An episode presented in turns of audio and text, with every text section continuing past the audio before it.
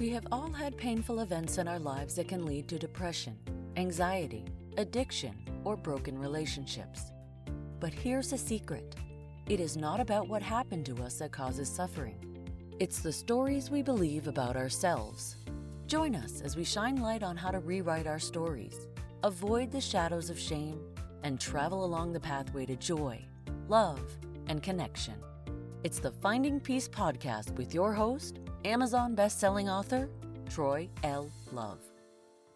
When I was a kid, my mom taught me the importance of writing thank you notes.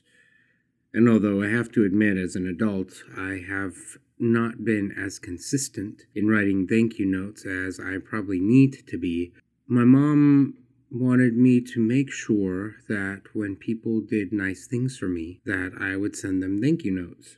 I remember when I was graduating from high school, I got several congratulation cards in the mail with people giving me money.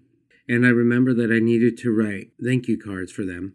And for some reason, I really felt like I shouldn't. I thought that money was something that was dirty or something. And so I had a really hard time writing in the note, Thank you for the money that you sent. And looking back, I think, wow, it was it was a gift. That's what they sent you.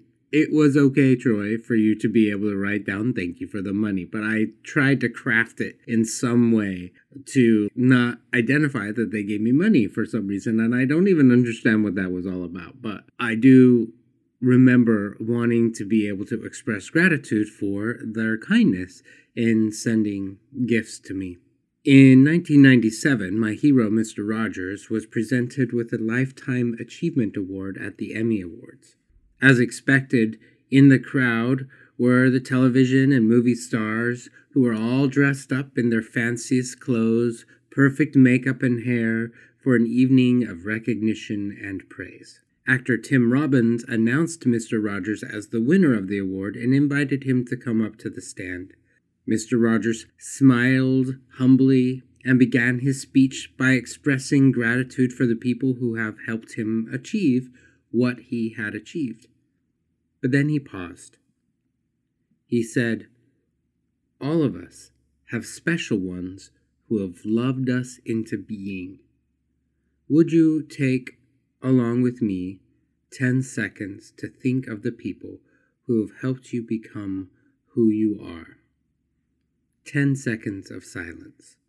And then he lifted his wrist, looked at the audience, and then looked at his watch and softly said, I'll watch the time.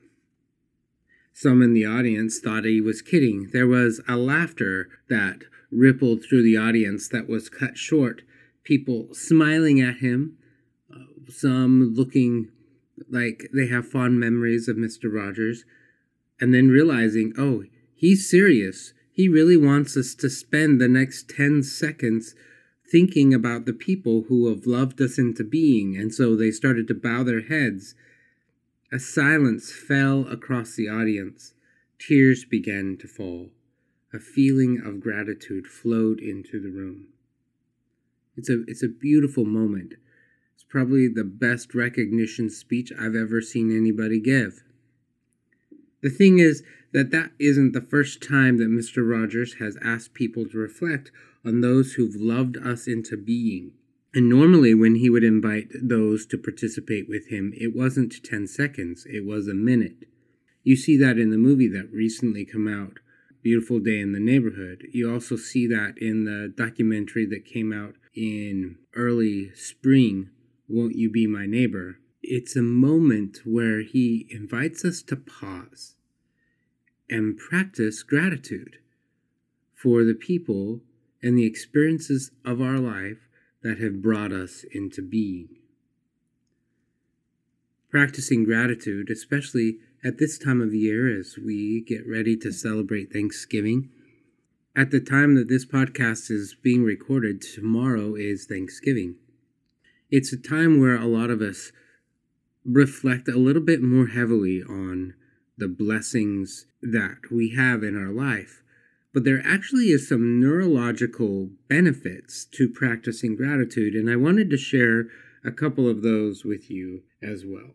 You know that I talk a lot about attachment wounds, and I also talk a lot about how connection, bonds with other people, is what heals those attachment wounds. And surprisingly, gratitude plays a significant role in helping us to be more authentic and open with other people. It's not just that it demonstrates good manners or trying to do what my mom taught, which was following through on writing thank you notes for people who've done something kind.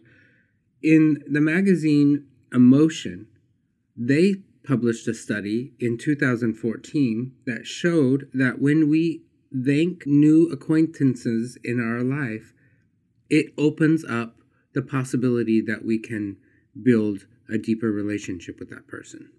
For example, if a stranger opens a door for you or hands you, lets you go ahead of them in the grocery aisle and you say thank you, that actually creates a moment where you can open up, if you so desire, to walk through a door and become more bonded to each other. It opens up the opportunity to take the relationship one step further, just being gracious and practicing gratitude. Another study done in 2012 in personality and individual differences reported that practicing gratitude actually helps us become physically healthier. People who practice gratitude report having a decrease in physical pain. There's also correlation with people who are practicing gratitude that they tend to take better care of themselves.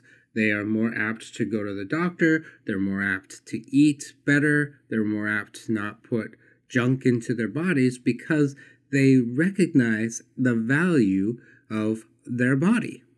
And I think that's pretty amazing that being able to practice gratitude and being grateful for the fact that your body does what it does. Every morning as I'm walking, I am offering up gratitude that my legs work, that I'm able to spend time walking in nature. It's a moment where I'm able to just reflect on the gift that I have of being able to walk today. Because honestly, I don't know if I'm going to be able to have that gift in the future, but today I do. And when I remember that, I'm like, yeah, my, my body works. I want to take better care of it. Not only does it improve our physical health, but practicing gratitude also improves our mental health. They did a study once where they got a group of people who were feeling depressed and they split them into two groups. And in one group, they offered them antidepressants, and in the other group, they all they did is ask them to practice gratitude. And then they followed up with the groups of people. And what they found surprising is that both groups, their depression was alleviated and they felt happier than when they started. What they didn't expect is that those who were practicing gratitude had the same effect on their lives as those who had taken antidepressant medications. Robert Emmons, a doctor who's been studying gratitude for a long time, has done multiple studies about gratitude, and he found that it really does help reduce those toxic or those what I call mutated emotions of depression, anxiety, resentment, anger, bitterness, apathy. It makes a profound difference in reducing those mutated emotions. And so practicing gratitude can go a long way to just help you feel better. We talked about how practicing gratitude opens the door, the possibility that you can deepen connections with strangers, but it also has an effect on your ability to be empathic with your loved ones. They did a study in 2012 by the University of Kentucky where participants were asked how likely they were to retaliate against others when somebody gave them negative feedback. And I don't know about you, but when you're in a relationship with a significant other or a, a child, you're going to get some negative feedback from time to time because that's just part of life. There are things that we do that the other person doesn't care for, and vice versa. What they identified is that those who ranked higher on gratitude scales were less likely to retaliate against others. They were more willing to be sensitive and empathic towards the other people. They were more willing to just hold space and be able to listen. So that can really have a profound effect on a relationship just by practicing gratitude.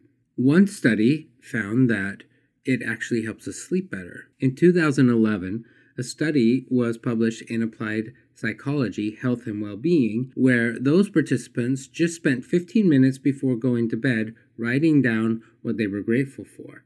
And what they found is that they tended to sleep longer, more deeply, and better than the group who did not practice gratitude.